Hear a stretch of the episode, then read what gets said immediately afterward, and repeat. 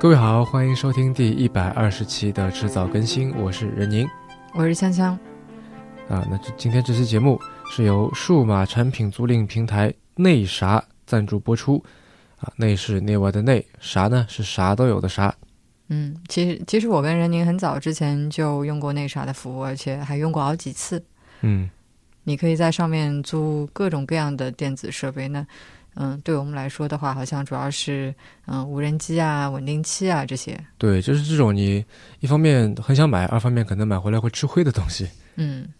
你还记不记得就是上次我们跟 Real 他们去新西兰开房车嘛？嗯，还做了一期节目回来，就是第九十七吧。对对对，那次就做了好多东西。对，然后嗯，但问题是。最后我把这个设备连箱子整个全部落在机场，连国境都没带出去。是的，嗯，也是我的锅了，就搞得这次是叫做租的最多，用的最少。对，好在最终东西都 都没有丢啊，只是让他们就是很憋屈的在机场寄宿两个礼拜。那个时候着急死了，出了一头汗。啊，说回到内查的服务，嗯。嗯，我觉得他们比较好的一点，就是在传统的这个租赁方式里面，你会涉及到押金这个事情，因为毕竟租的都是比较贵的东西嘛，因为贵所以要租嘛，嗯，是吧？对，所以一般押金都不便宜。是，呃，但是呢，因为那啥，它是这个打通了芝麻信用分啊，它也是接受了这个蚂蚁金服的投资，所以呢，你就可以通过芝麻信用分来减免押金啊。我是记得，如果你的信用分高到一定的程度，就可以全部都免掉。嗯。然后这次我们也为大家争取到了一些听众福利。嗯，听好了。对，具体的话就是可以去支付宝生活号里面搜索“内啥”，刚刚说过了，内外的内叫啥的啥，然后输入口令“迟早更新”，就可以用一块钱来换购三天的金卡会员福利，还有两张五十元的代金券。那如果大家没有听清楚的话也没关系，我们把具体操作方式都写在了 show notes 里面，回头可以查看。是的。啊，记得输入是迟早更新四个汉字，好上支付宝搜那啥，免押金租到全世界好玩的东西。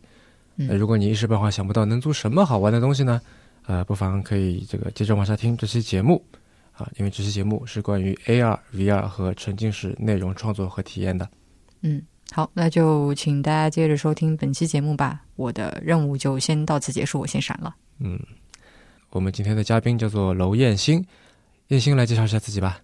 哎，大家好，我是 Sandman Studio 的创始人娄元新。呃，同时我们也有组织呃，在呃国内最大的 AR/VR 的作品展，叫沙之河沉浸影像展。先来说说展的事情吧。先来打个广告。呃，我们是去年呃从前年开始吧，就是就在准备呃这个 AR/VR 的这个。呃，全球内容的作品展啊，我们从一八年到今年一九年，我们连续两年都在青岛有做这个啊，应该从规模和规格来讲，在全球都是数一数二的啊 AR VR 的作品展啊，叫沙之和沉浸影像展。我们过去这两年每年都会准备从全球去搜罗呃将近五十个啊五十部呃 AR VR 不同方向的这个呃跟叙事类相关的啊作品。游戏可能没有作为我们展示的主要内容，更多是叙事和故事类的内容。然后我们也有邀请全球的，呃，像电影节的策展人，然后呃，创意工创意工作室的创办人，还有这个娱乐公司的高管等等，一起来去就 AR、VR 和沉浸式娱乐啊这个方向去去共同探讨行业的发展变化呀，然后未来的发展趋势啊等等这些。为什么是在青岛？呃，在青岛有几个方面。我们之前最早在想想要去构思这件事的事事情的时候，正好在戛纳电影节，然后当时戛纳是在海边嘛，然后其实环境非常优美，然后大家也是有有一个非常放松的心情和状态来来这个呃来参与这个戛纳电影节的活动。我们当时就想说找一个就是。风景优美，然后大家比较舒服，吃喝玩乐都也都还挺开心的这么一个地方。后来就选在青岛。那么同时，其实青岛本身也对嗯 AR VR 这个方向有它一系列的产业发展的规划和和一些支持。所以后来就是跟青岛那边沟通过之后呢，就决定在青岛办。当然了，以后我们也有可能会去其他城市办啊，但是现阶段啊，过去的两届还是在青岛做的。那明年还会做吗？对我们是每年都会在呃。六月的最后一个星期啊，做这个活动，嗯，为期呃为就是差不多一个周的时间，嗯，所以二零二零年的六月底在青岛还会再办一次，对吧？对，也希望大家可以来玩嗯，那来说说你们在究竟在做点什么？这个就工作室层面在做点什么样的事情吧？好，呃，我们其实呃刚才说到，其实我们为要做影节，一个很大的很大的这个初始的原因，其实在于我们从一六年啊下半年就开始做 AR VR 的内容的这个研究和研发啊。我们之前过去做了两个呃这个呃基于游戏引擎做的互动型的 VR 动画短片。啊，因为这两个短片都有进威尼斯电影节，所以才才有这样的一个机缘，可以跟全球的这个创作人，还有电影节的策展人等等去有个这样的交流。也是因为这个原因，发现哎，其实，在全球的呃这个领域里面来讲，大家有很多的沟通的渠道管道啊，一个很。一个相互之间沟通很紧密的一个这个 community 啊，一个一个一个社群啊，这么一圈子人，呃，国内其实没太有这样的环境，所以我们希望搭建，我们希望通过这个影展的方式，可以搭建这样的一个大家可以沟通分享的环境，这是一个初始缘由了。那我们现在，嗯啊，今年的时候我们做了一个不太一样的尝试，呃，我们做了一个大概二十分钟左右长度的一个互动戏剧。呃，当然，整个这个过程都是是是观众，是三个观众啊，都是戴着 VR 的眼镜，呃，在一个现场进行体验。那现场除了这演员，呃，除了观众之外，还有一个呃一个即兴戏剧的表演演员啊，他全身穿着动捕服，然后和这三个演员去进行一个互动型的这个表演。那当然，只不过大家戴着 VR 眼镜，所以看到的样子不是演员的样子，而是。呃，就是在我们这体验里面是孙悟空和二郎神的样子啊，然后去这么样一个形态的一个呃戏剧表演的东西，呃，也算是还挺新颖的吧。就是国内应该是没有别的团队做过，我们算是第一次做，也是跟法国团队联合开发的。我们现在也在基于这个去后续去做延展，后面会做一个可能可以一百到三百人之间可以共同看的一个互动戏剧。呃，现在初步的是在跟开心麻花去一起沟通来谈剧本的事情。对，现在是这样的一个测试方向。明白了。呃，那我们来聊一个可能在一五年已经被聊过很多次，那最近有沉寂了一段时间。然后如果说苹果要在之后推出 AR 的话，可能可能又会被这个重新拿出来聊的话题，就是说，呃，作为一个内容创作者，你觉得 AR 和 VR 跟传统的电影啊、游戏，它在创作上面有什么？新的空间吗？就是一个说它它跟传统性的电影相比，跟传统这些手段相比，有什么新的空间、新的范式？第二是说，现在我们在一九年年底，跟二零一五年的时候又有什么样的这个不一样呢？嗯。呃，现在其实我觉得，不管是影视啊，还是游戏，其实我们现在做的，像我们工作室现在过去两年有在做影视类的内容，我们现在在开发游戏，也在开发戏剧，就是其实都是不太不太一样形态的内容。那我我觉得就是总的来说，它跟传统我们以前玩的游戏都还是有很多的不同，主要核心还是在于，第一，呃，我们过去玩的游戏都是基于一个一个屏。一个一个平平面的屏幕，然后你要在这个平面的屏幕上去进行，要不然就是平面的屏幕上进行交互，要不然是基于一个手柄，呃，然后去操作一个人物或者操作一个一个 avatar，一个一个一个一个替代角色去完成你的工作。嗯嗯。但在 AR VR 里面，因为它需要更大程度的去结合空间的使用，所以呃，你的这个操作的介呃，你操作的这个媒介。呃，可能会由一个替代性角色，呃，就是第三第三人称会变成第一人称。你一旦变成第一人称之后的话，你自己的身体就会是你的操操作媒介，你用你自己的身体去进行交互。比如说 AR AR 眼镜的，可能它更以后更多会基于手势来去进行互动，所以整个这个交互的范式就会产生一个变化。这是一个最核心的，就是交互范式的变化，直接决定了你这个游戏的玩的方式就跟传统不一样了。所以这就是现在 AR VR 在这个在交互方向上来讲，他们大家更多考虑的是，呃，human center design，就是基于人的本身的交互行为去延展出来的这种交互性。所以你要用呃眼睛、手、耳朵、鼻子等等这一系列，就是我们日常跟所有的物理介质去进行互动的方式去去设计这个互动。所以它跟传统的鼻子有嗅觉。对，嗅觉不是主要的。VR 有嗅觉的。呃，现在有嗅觉的组件可以让你帮助给你带来一些气味上的东西，但这个不是主要的了啊，主要是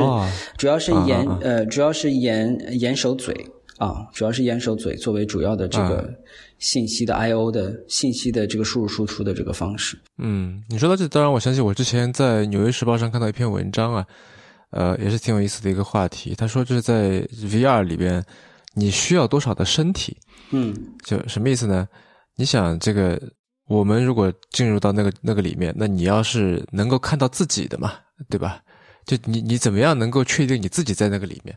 对。然后他说，其实，在 VR 里面，只要一双手和一双脚就可以了。有一个日本的一个一个教授做了一个实验，做了一个研究。然后就是你在那里面，只要只要能够有两只脚、两只手，然后他们是跟着你的这个这个行为在走的，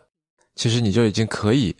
感觉到你的存在了。你不必看到说一整个身体，说有有有头、有有四肢、有什么没有？嗯，不必的。然后。它里面有一把刀在那边滑动嘛，然后就这个刀穿过你的这个，就是其实怎么说呢？就是在那里面没有存在的这个身体，但是你也会去这个想办法的去躲避或者什么的，下意识的，对，会做这种事情，还挺有意思的。你说这个东西叫做 embodiment 啊，就是这个在临场感的情况下，你自己的、你自己的、你自己是不是有一个你自己身体的一个代表，或者或者一个呃一个虚拟的身体来代表你自己？的视角，嗯，现在呃，像比如说像 Facebook 现在在推进和做的事情，就是它现在脚都不需要，它只需要手和脸就可以了，嗯，因为其实我们平时基本上呃，就比如说我们坐在一起聊天，我们很少会看脚，脚不是一个我们核心交互或者是信息去获取的一个一个主要的主体，更多是我们的手势。我们说说的话是语音，然后再就是我们的我们的表情。对，但是如果你是个动作游戏，你要跑要跳，要要翻越不同的地形，这个时候脚就很重要了嘛。对，现在呢，对于脚的捕捉，还呃，对于脚，把把把人的这个脚放进游戏里面，还是一个次要的需求。现在主要需求还是把手手 把手的位置去准备好，然后再就是大家希望彼此之间的这个说话的表情可以更加自然。啊，这样的话你会很真实的感觉到对方存在。然后脚是为了防止，比如说踩到啊什么之类的这种，呃，但是它是会逐步会都会放进来的。对，就是第一个是关于就是交互方式的这个这个这个变化，但其实主要核心都是围绕这个来的，就是交互方式的这个变化，或者说它的这个范式的这个呃转移或者变化，直接决定了我们整体的游戏。影影视或者这种叙事或者一系列这种体验的这个设计的它根基就跟别人不一样，呃，因为呃，在过去的时候啊，你基本上是多数啊，多数的体验都是一个第三人称的，呃，一个一个一个视角。啊，包括电影也完全是一个第三人称的视角，你就是基本上就是看一个故事在发生啊，你并不会进行参与。但如果一旦变成第一人称视角的时候，你就要去呃，它的设计理念就会有个很很本质的变化，就是你要把我就是我的这个作为一个参与方设计设计成一个什么样的参与者，他是一个。就是他是不是要在这个整个这个剧情里面，这个故这个过程中扮演一个角色，然后扮演什么样的角色？他的互动会需要有什么样的边界？这些都是需要基于一旦就是有了这个交互范式的变化之后，你需要设计的一个很多的细节层面的东西都要去想。那比如说像我们过去自己在做动画短片的时候，我们首先就会想，第一个我们做的第一个短片叫《自由》啊，Free Will，它那个片子是完全第三人称的观察视角。就你，你从头到尾都在看这个过，呃，这个故事发生的这个过程，但是你没有任何参与性。然后到第二个动画短，你就像像一个像一个幽灵一样在那里看，对你其实就是一个镜头啊，你相当于就是一个镜头，移动的镜头看这个故事的发生的变化。到了第二个环节以后呢，我们其实就就像你说的，呃，第二个故事叫第三仙啊，仙仙人掌的仙。它其实是三个 三个胡萝卜在地下聊天的一个故事啊，那就是这个过程中呢，就是我们其实把观众的身体也做成了一个胡萝卜，就你其实往下看，你会看到自己其实是有有胡萝卜须的，就是你是你自己是能看到自己是个胡萝卜，对，所以这个就是在在原先的这个设计基基础上再进了一步，就是你会设计你自己的 presence。就会设计你自己的身份和角色，这样你会把自己更加的投入或带入进这个故事里面。啊，因为这个故事到后来的是，就是其他的胡萝卜都会被一个一个呃，他们口头口嘴巴里面说的一个大怪物去抓走，从从地底下拔到地面上，然后最后的这个结果，你也会被拔起来啊！你作为一个，你也作为一个胡萝卜，也会被拔起来这样子。那就是，所以这个就是一个呃渐进式的过程，对我们来说也是个渐进式过程。就是我们就是所有创作人都要思考，你设计的这个体验，我要在这里面扮演什么样的角色？游戏可能是更更主动的，就是你可能需要去玩啊，去射击啊，去打怪啊等等，就是它的互动性、参与性要更强。在叙事和故事里面来讲，就会有些难度啊，因为过去所有几乎所有的故事都是被动参与式的，都是第三人称的。参与的，你只需要听，只需要看，你不太需要参与。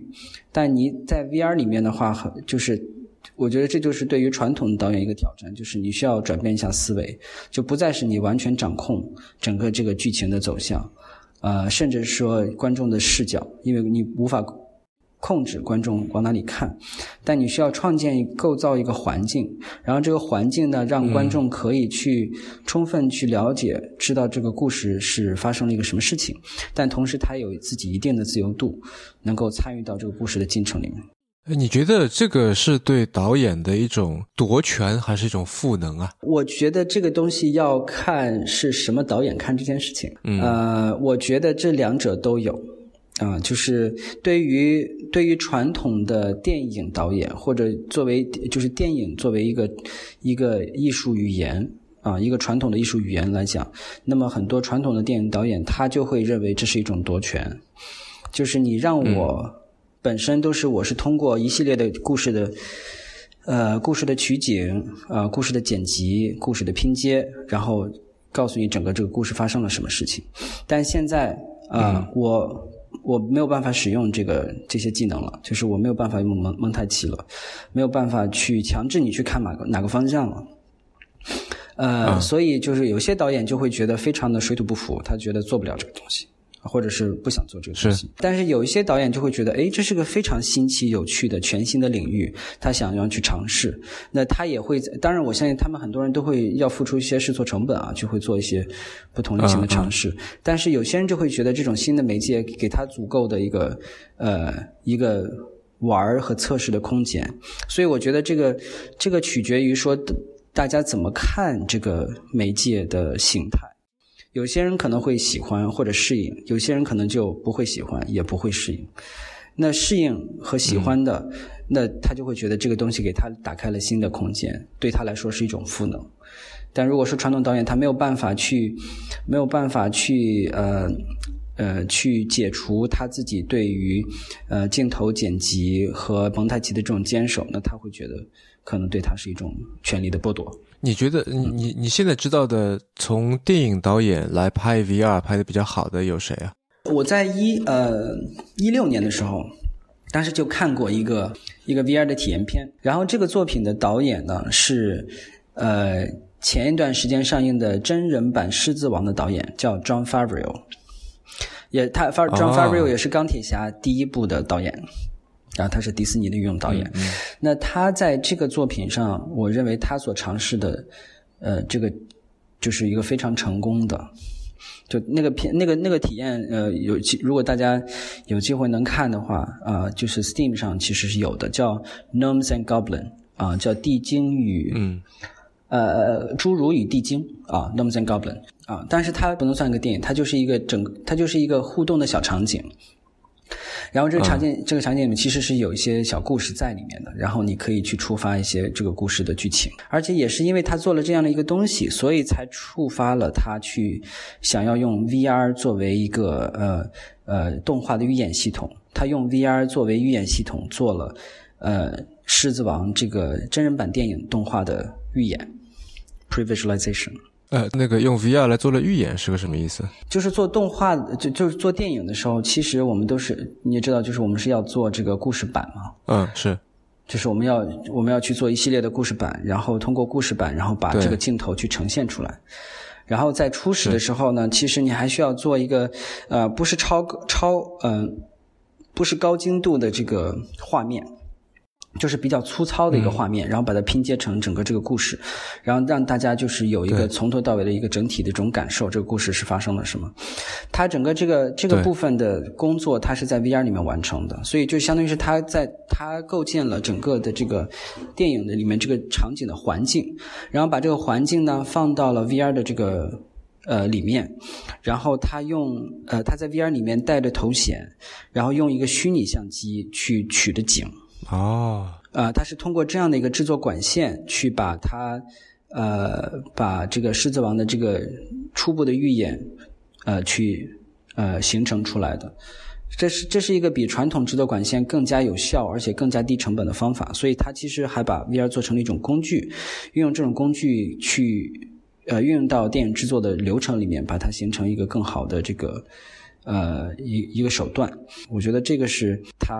呃很聪明的地方。你可以举个例子吗？因为就我现在好像脑子里还没有一个画面感，说 VR 可以怎么样来做故事版？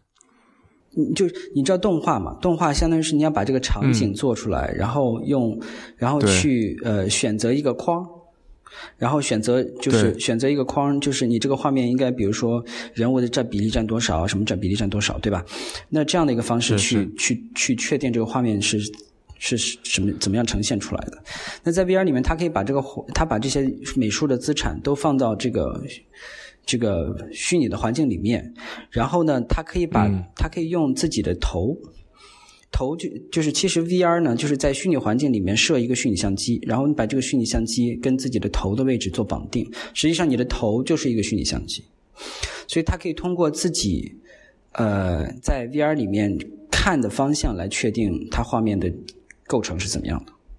但这个事情为什么为什么不能在电脑屏幕上完成呢？应该也可以吧？也可以，但是实际上你在 VR 里，你用 VR 的方式来看和用电脑屏幕看的感受是不一样的。呃，你说带给导演的感受是不一样的。对你，当然你给导演带来的感受不一样，你你也最终也会不一样。就比如说你你搭建一个环境场景，嗯，然后如果说这个导演可以带着这个 VR 头显在这个空间里面走。来回的走，然后最终选择用哪一个角度来去取景，这样这样其实对于导演的来讲有更大的自由发挥空间。哦，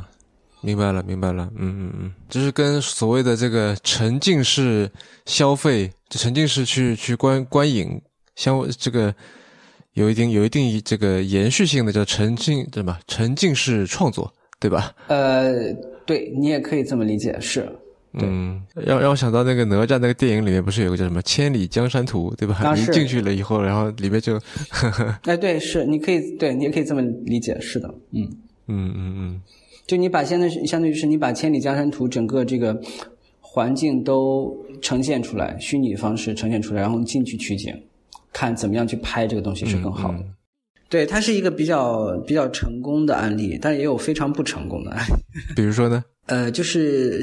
那个呃，有个有个导演叫 Robert Rodriguez 啊，他是呃《速度与激情》的导演啊。然后他呢，他当时就拍了一个动作 VR 的动作电影片，叫《The Limit》。那个片子就其实就相对来说比较失败，因为他你知道他是个动作导演嘛，所以他是一直都在用镜头运镜。嗯，所以这个镜头运镜运久了以后呢，就会让人很很晕，对吧？对，所以他那个体验，整个看完以后，感觉绝大多数人都是头晕的，就感觉很不好。所以就是他这个呢，就是你就能明显感觉就是他是用传统电影的制作方法，或者是或者制作的逻辑，把它搬到了 VR 里面，但是又不受用，所产生的结果就是这样子。所以，就是对于 VR 来说，如果你要做一个故事的话，就需要去思考 VR 的这个媒介本身它的特性是什么，优点是什么，缺点是什么。你就要规避它的缺点，去放大它的优点，你才能做出一个好的东西。缺点是什么？缺点就是你不能去，呃，核心的地方就在于说，你不能让强迫他去做你想让他做的事情，就是你不能强迫他去看你想让他看的方向，你也不能强迫他让他去你想让他去的地方。所以就必须是引导着他去做这件事情，而不是强迫他做这件事情。所以他的控制力就会弱一些。嗯嗯，难度也是在于说你如何调度他的视觉、他的听觉、所有的感官，你需要去引导他的这些感官，而不是强迫让他转向或者前进或者等等。我最近玩的就是可能跟模这怎么说，在电影和游戏之间比较模糊界限的游戏或者说电影，可能就两个，一个是《底特律变人》，嗯，呃，另外一个是最近正在玩的这个《死亡搁浅》，嗯，呃，这两个是让我觉得说，就像是一种互动型的一种媒体形式，是它它很难说是个很好玩的游戏，呃，也也肯定不是一个传统的电影，对吧？对它是两个。在在两者之间的一个东西，对，是，所以这个你看你说的这两个东西也都还很火呀，对不对？这个呃，尤尤其是《底特律变人》还算是就是就特定人会喜欢，之前玩暴雨、玩那个超凡双生的会喜欢。呃，像《死亡搁浅》是属于现象级的，呃，当然我觉得是因为小岛嘛，就他自己本身有很大的号召力，有很大的号召力。但实际上，他确实是在这个游戏的这个形态上，他去做了一个新的尝试。啊，当然，我觉得超，我觉得这个 Quantic Dream 就是法国这个做《底特律变人》这个公司，他们也一直在做新的尝试。啊，就是如何把一个游戏啊影视化。啊，就是或者叙事层面去做的更更加符合影视的逻辑，呃，就是 V V R 来说一样，只不过就是说这个 V R 更难是在于说它的现在的这个交互范式，它没有形成规呃没有形成这个标准，所以大家也都只能在测试说，哎，你这个手要不要动啊，动到什么程度啊，怎么动啊，什么频率啊，你才可以。可以给人一个比较好的体验，因为总的来说，底特律变人也好，还是呃死亡搁浅也好，它都是基于手柄交互的。手柄交互已经成为一个标准了，已经成为一个范式了。嗯，所以大家都可以接受这个东西啊。但 VR 还没有，所以大家还在就是行业里面还是属于在探索这个范式是什么这么样一个阶段。嗯。对，但是以后我相信，就是它会有不同的形态，它应该肯定是在一个轴向上有更轻度的互动的，也有更重度的互动的东西。明白。那从创作的这个流程上面来看，哈，传统电影它有自己的一套流程，游戏也有自己一套流程。嗯。那么现在你在做的这个，我们管它叫什么？呃，虚拟交互媒体，对吧？是是是。这个这个东西，嗯，呃。他的创作流程是什么样的？你能不能结合你自己在做的一些或者做过的一些事情来来说一说？我看你好像最近在跟舒淇在配音，是吧？呃，对，舒淇配音这个其实是我们相当于是从海外代理的一个作品，啊，叫星叫 Spheres 啊，它是一个讲天体，呃，讲宇宙的一个一个科教类的一个嗯一二三级的一个互动的一个。呃，一个体验体验作品，在去年得了威尼斯的金狮奖，我们现在就想把它拿到国内来去做呃分发的工作。呃，这个片子在在北美当时做的时候，也是找了三个还算比较有名的人去做配音，啊，一个是 Millie Bobby Brown，就是那个《奇怪奇物语》的那个小十一啊，就是那个嗯，算是女主角之一了。啊，然后他配的音，第二季是找的 Jessica，呃，Jessica Chastain，就是这个，呃，《星际穿越》里面的第二女主角，就除了安妮海瑟薇之外，另外一个。好，然后还有第三集是一个音做音乐叫 Patty Smith 啊，就是他们其实找了三个比较有名的人做配音，然后我们在国内也找找，就是可能没有，就是舒淇算是比较大牌的了啊，其他两位啊，我们有找的，就是分分别是找不同的。呃，三个领域的女性代表吧，啊，来来做的配音，找了一个主持界的，就李静，李静老师，她是主持主持领域女主持，然后呃，音乐领域我们找的是龚琳娜，呃，但过去我们自己做的东西呢，其实是这样，就是它有呃，就 VR 内容的制作管线，它基本上是呃两个大的主要方向，一个就是三六零管线，三六零制作呢就是传统拍摄的方式，是它会通过三六零的相机。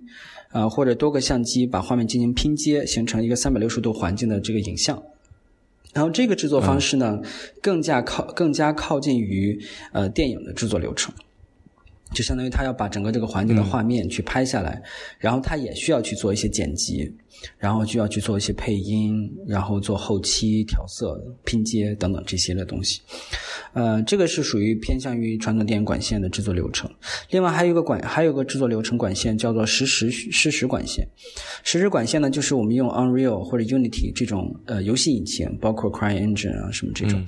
来呃去做整个全部三维的环境的呃生成。所以它的这个制作流程和管线类似于这个呃，类似于游戏生产的流程。哎，难道不是类似于动画片吗？就皮克斯那种？呃，我这个里面也会分化成两种，对，一种是类，就是一种叫离线管线，一种叫实时渲染管线。离线管线呢，就跟我们传统的这个动画，呃，或者 CG 片类似，嗯，就是你你把所有的这个三维的资产都做出来，然后通过比如说特效工具，什么 Nuke 啊，或者是等等 Houdini 的这些整合，整合成一个最终的画面，然后用引擎，呃，用用这个电脑去把它的一帧一帧炫出来。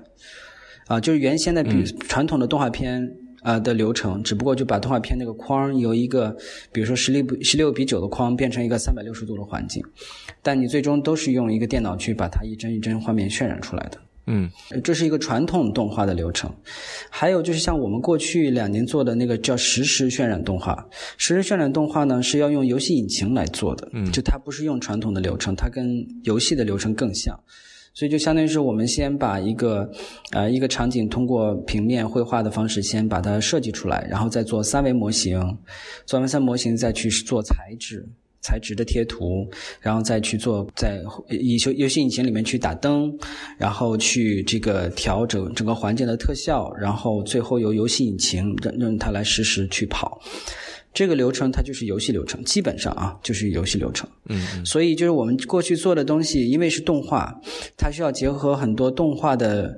一些生产流程，但又需要结合游戏的生产流程，所以它是个混合流程。但是它总的来说更靠近，比如说游戏的那个动画啊，游戏里面的动画那种流程。现在多数这种类型的内容都是这种流程生产出来的。嗯嗯嗯。呃，说起这个，我前段时间看到一则新闻啊，说我记得是彭博还是谁，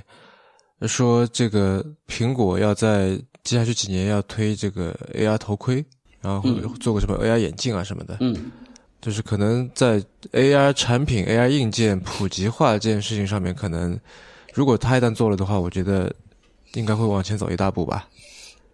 对，呃，其实 AR 眼镜这件事情已经非常。不稀奇了，就即便是苹果做这件事情，也是，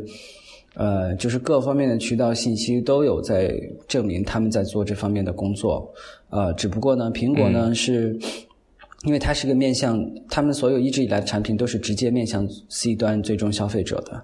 是。啊，所以他们会在产品化这个部分去整体来说会谨慎一些，他一定要保证这个产品推出来推出来的时候就是一定是可以成功的。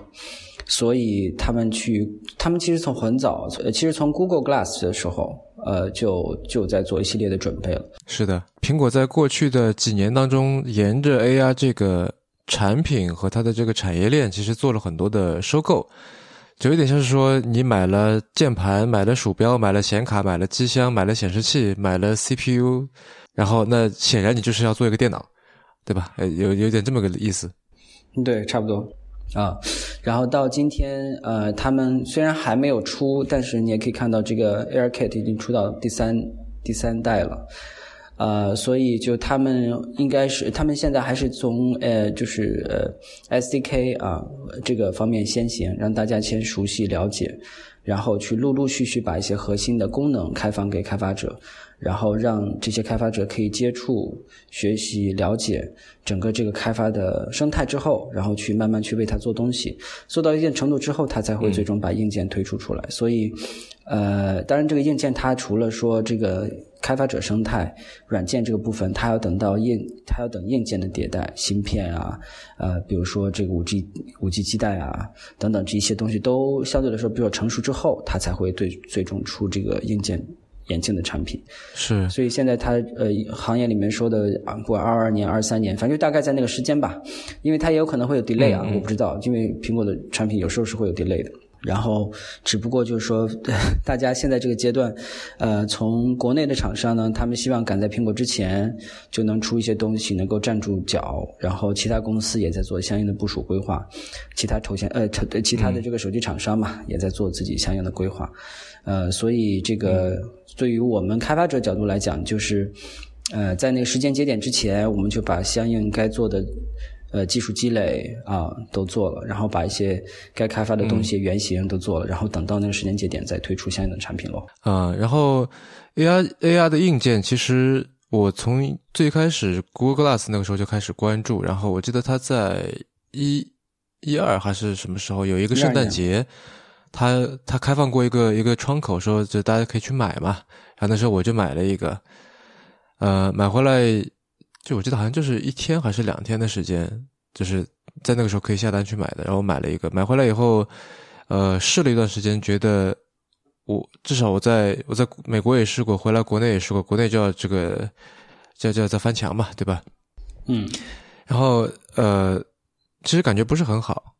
一方面，这个应用场景我觉得非常的有限；二方面，它那个东西又重，然后又热，夏天的话能够捂你一一一一脑门子的汗。呃，然后后来呢，又出来这个微软那个 Hololens，对吧？那 Hololens 在各种各样的场合都用了，就是尤其是比如说像游戏啊。像有的，比如说布展的时候，他会用用它来做一些虚拟的一些展展陈的设计，但体验也非常的糟糕。说实话，呃，我不知道你有没有试过第二代，如果有机会的话，你可以试一下第二代。第二代比第一代好很多。好是针对什么的好？就第一是这个在 AR 眼镜里面来讲，有个很重要的技术指标叫 FOV 啊，叫 Field of View，就是你的视野的这个宽度。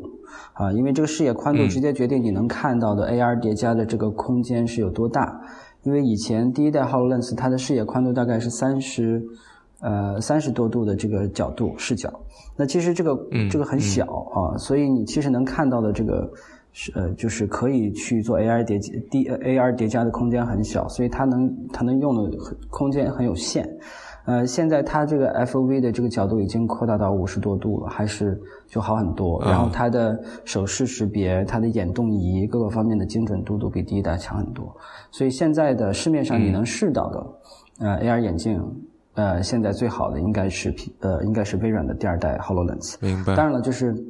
就像你说的，这个呃，苹果出的肯定是会更好的，因为它是直接面直接面向 C 端消费者的。是，因为 C 端消费者是非常非常非常挑剔的，所以它要必须保证每一个组件、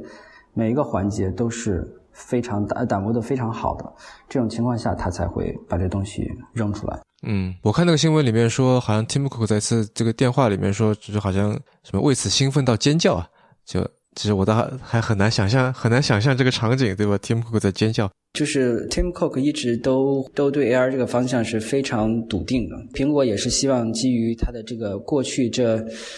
呃六七年、七八年的这个陆陆续续的开发积累和收购，呃，还有技术整合，可以可以在下一个阶段的这个呃个人计算这个空这个领域下，它还可以继续占领这个主导的这个地位。嗯，那个新闻里面说，我记得说 AR 会替代手机，或者说，呃，AR 是手机未来的一个新的一个形态。嗯，我不知道这个你怎么看？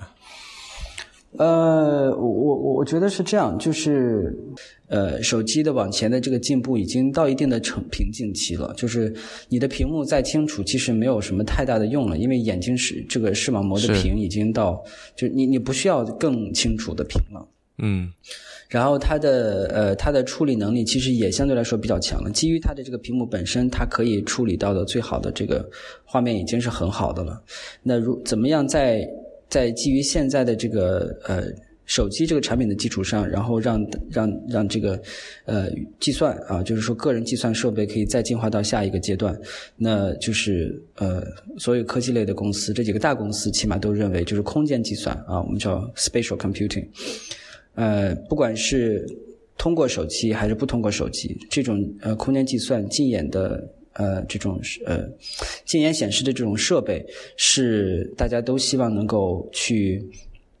成为大家新的新的这个人计算呃这个设备的这么一个形态。嗯，那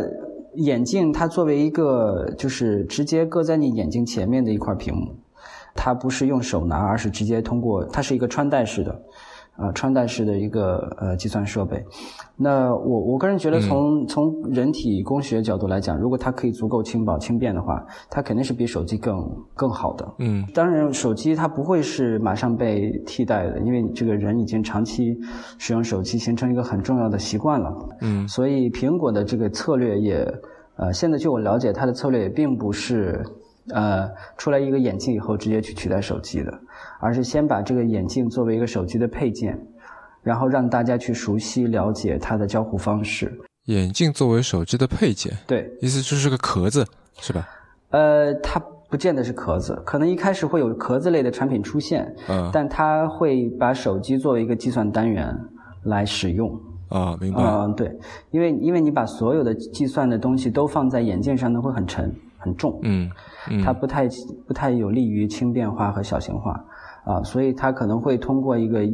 硬配件的方式去先去进行人的这个呃行为和交互方式的一个一个一个迁移的这个，就是它一个过程。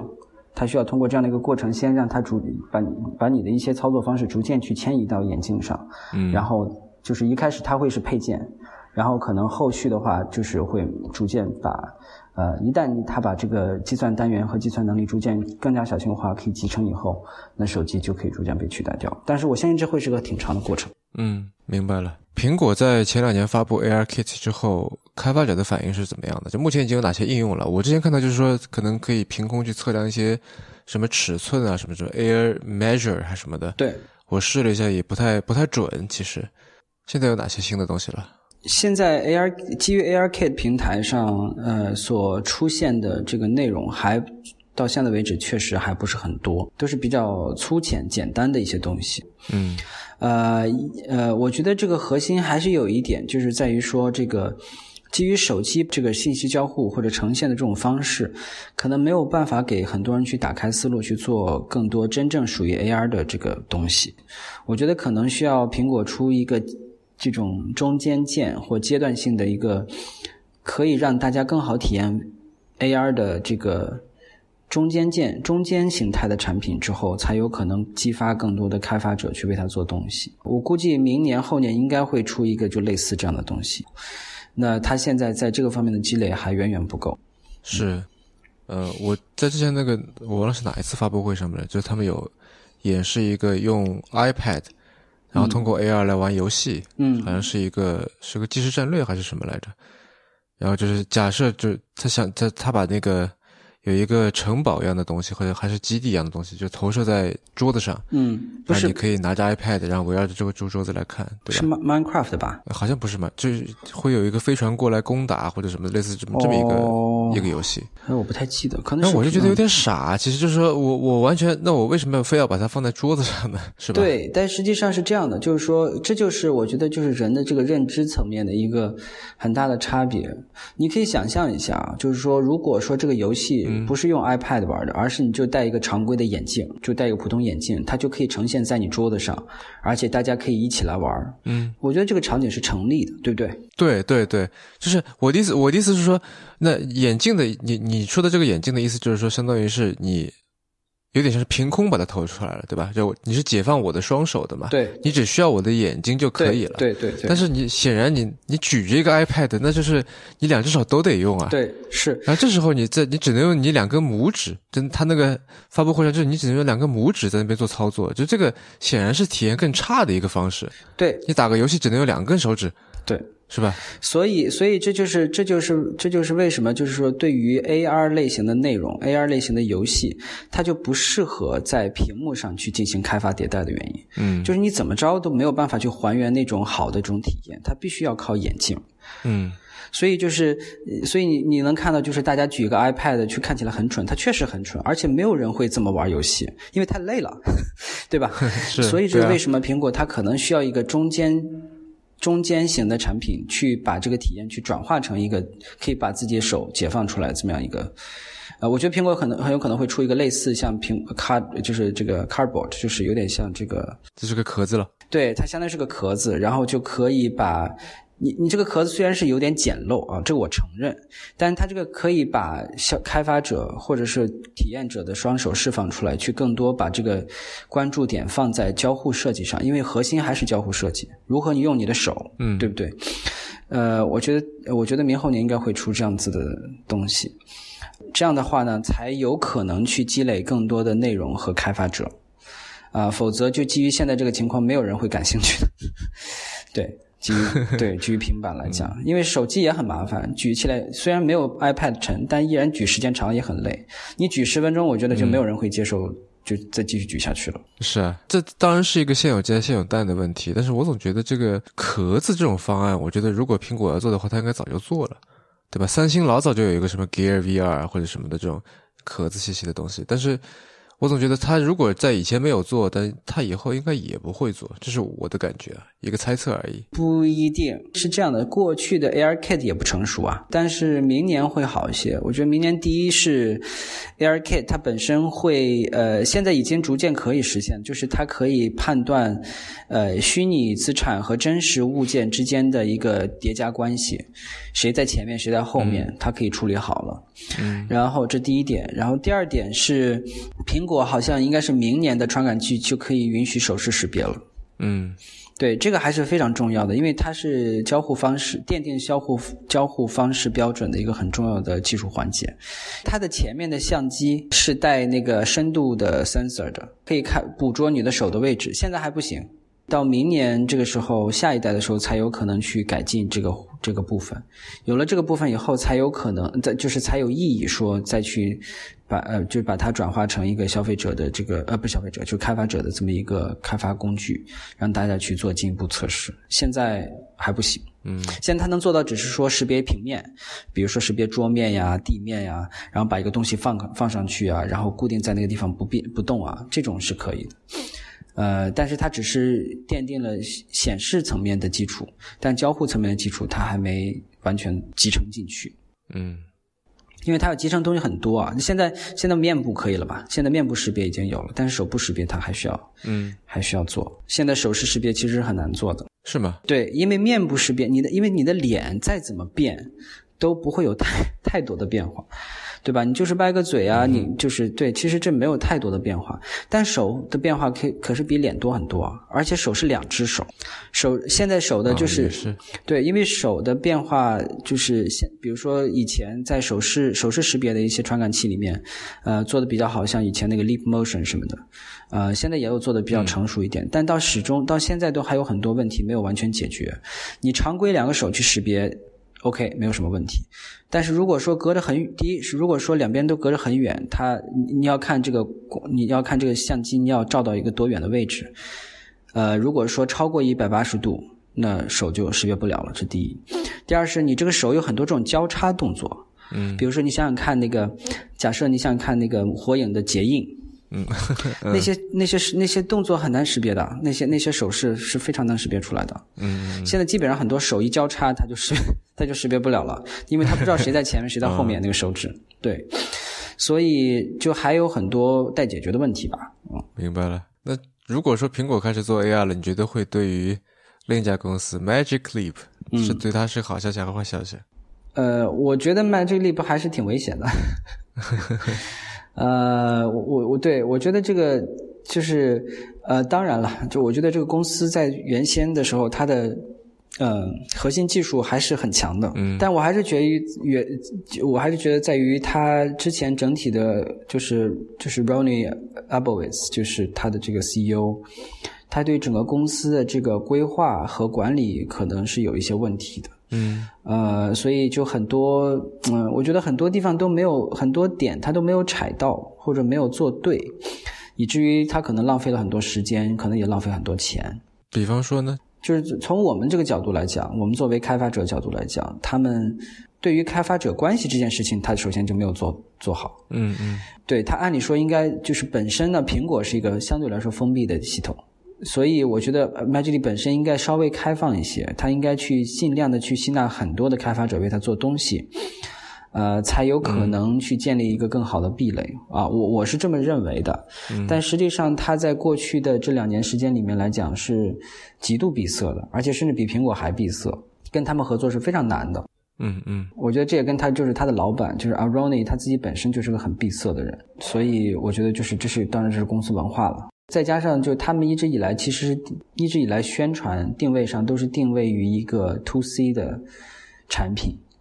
啊，但实际上现在他所推出的这个产品，不管是从使用方式还是从定价各个方面，都不是一个 to C 的，所以我觉得他宣传策略也有问题。然后再加上它本身融了很多钱，嗯，那当然它把很多钱是用在于芯片开发上啊，就它实际上是就是要做光场芯片嘛。那除了光场芯片之外，它还要做操作系统，那么这这都是一个不是小钱能玩得转的。呃，芯片要花很多钱，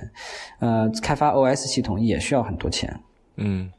那他从一个创业公司搭建这么一个大个团队做样这样一个东西，我当然我觉得这个挑战是很有挑战，是确实是很难的。但是就是从行业来讲，就所有行业里面都是等苹果的。就是 Magic Leap 呢，好与不好，其实已经跟绝大开发者没有直接的太多的关系了。嗯，因为它也不会给开发者带来多大的 好处啊。呃，所以大家确实可能还是在等苹果的。对对对，如果大家都是封闭式生态的话，那我肯定愿意去苹果啊。对，对是？如果要二选一的话，对啊，当然了，还有还有还有那个还有 Facebook 也在做 AR 眼镜。对，所以嗯，所以 Facebook，然后呃 HoloLens，呃就微软还有苹果这三家，其实大家主要看的，Magic Leap 还 Magic Leap 还是次要的。嗯，对，现在大家觉得最好还是还是 Hololens Two，还是 Hololens 第二代。当然，就国内还有一些新的，什么 Nreal 啊、M Glass 啊、零 Glass 啊，还有各种 Glass，很多国内的这些厂商。但这些厂商就是他们能够去集成一些基础性的技术组件，但是他们呃没有太多自己核心的东西。就他们的很多一些核心能力，呃，比如说这个空间定位，呃，这些系统的东西跟跟微软都不是差一个级别。就国内厂商要等到这些供应链很多环节成熟之后，他们去做整合会很容易，也会很快。嗯但现在在前沿开发角度来讲，国内厂商都不太行。嗯，那我们进入到最后一个环节，One More Thing 啊，就是推荐一本书、一个 app、一个产品，或者反正一个东西或者一个人。叶星，你要推荐什么？跟咱们的听众。对，因为因为我我就是我们是，呃，我我觉得不管是对于做技术的也好，还是做创作的也好，就尤其在我们我们的新兴媒介，呃，我觉得有个很大的挑战啊，是在于说你其实，尤其是创作者，你必须知道这个技术要发展到一个什么样的情况。然后，呃，是一个什么样的产业环境？然后后续可能是一个什么样的发展线路？你才可以去规划你能做什么。呃，就是从从制片人角度，创作人就是如果说导演就是想做啥就做啥，但是从一个想要去做可持续的这种创作的话，你其实要去想，就是技术能够给自己带来什么样的机会，然后这个未来的这个整个这个行业会给自己带来什么样的机会？那其实就需要学习和了解非常广泛的，呃。这个知识，呃，那我过去其实，在从呃一七年到现在吧，这么长的时间，我一直以来都在听一个 podcast 啊，是另外一个 podcast，是呃，它叫 Voice Voices of VR，嗯，呃，我相信大家可以在这个呃苹果的 podcast 的这个 app 上就可以搜到，呃，这个苹这个 podcast 的这个主播叫做 Kent By，呃，他是一个。呃，很有趣的，非常非常愿意去钻研呃这个伦伦理和哲学的这么一个人，但他自己就是忽然之间就是对 AR、VR 以及人工智能呃都非常感兴趣，所以他从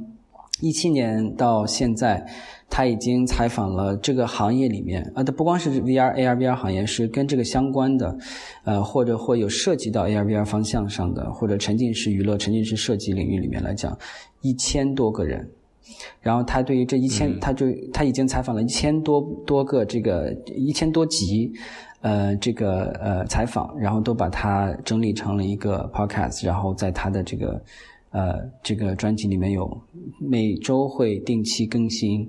然后在他 podcast 里面会有呃，你可以看到各个除了除了常规的技术更新迭代的之外，你可以看到各个创意领域，甚至是呃行业领域里面的代表去就他们所做的东西，他们过去做的尝试。去做经验上的分享，所以你可以看到，除除了比如说有有做心理学的、做建筑的、做医疗的、做工业的，然后做电影的、做艺术的、做这个心理的，呃，做音乐的，就是各个领域呃和 AR、VR 交叉相关的这样的这些人的这个经验分享，我认为是一个非常巨大的知识宝库。对于想要去了解呃这个技术发展的演进和这个艺术未来可以演呃未来的艺术会如何改变我们。呃，我相信都会是有非常多值得学习的地方，所以我想给大家推荐的就是这个 podcast 叫 Voices Voices of VR。嗯，那在最后，我再替这期节目的赞助商说几句哈。呃，那像今天提到的 AR、VR 这些相关的设备，其实你自己去买还挺花钱的。然后你买回来以后呢，呃，很有可能是使用概率会很低。那么在这个时候，其实租赁就是你最好的选择啊。那么在接下来的假期里面，你也可以去租一个 HTC Vive，去租一个呃索尼的 PSVR 啊，跟这个亲朋好友一起来欢度假期。那么这些东西，包括其他还有很多很好玩的东西，在内啥上面都可以租到。那就先这样吧。您刚刚收听的是迟早更新的第一百二十一期。这是一档探讨科技、商业、设计和生活之间混沌关系的播客节目，也是风险基金 Once Ventures 关于热情、趣味和好奇心的音频记录。我们鼓励您与我们进行交流。我们的新浪微博 ID 是迟早更新，电子邮箱是 embrace at weareones.com，拼法是 e m b r a c e at w e a r e o n e s 点 c o m。如果你想要访问迟早更新的网站，可以在浏览器地址栏输入邮箱的后缀，在网页的导航栏中就可以找到迟早更新的网站链接了，就在最中间啊。那么在网站上面呢，我你可以找到我们为每期节目做的延伸阅读，希望您善加利用。呃，值得一提的是，我们现在也在微信里面有小程序了。如果在微信里面这个搜索“迟早更新播客”六个字。迟早更新播客六个字就可以找到我们的小程序啊，可以在播客里面获得更好的分享和收听节目的体验。那么当然了，如果你喜欢我们的节目，呃，可以在各大音频平台和泛用型播客客户端搜索“迟早更新”进行订阅收听。我们希望通过这档播客，能让熟悉的事物变得新鲜，让新鲜的事物变得熟悉。下期再见。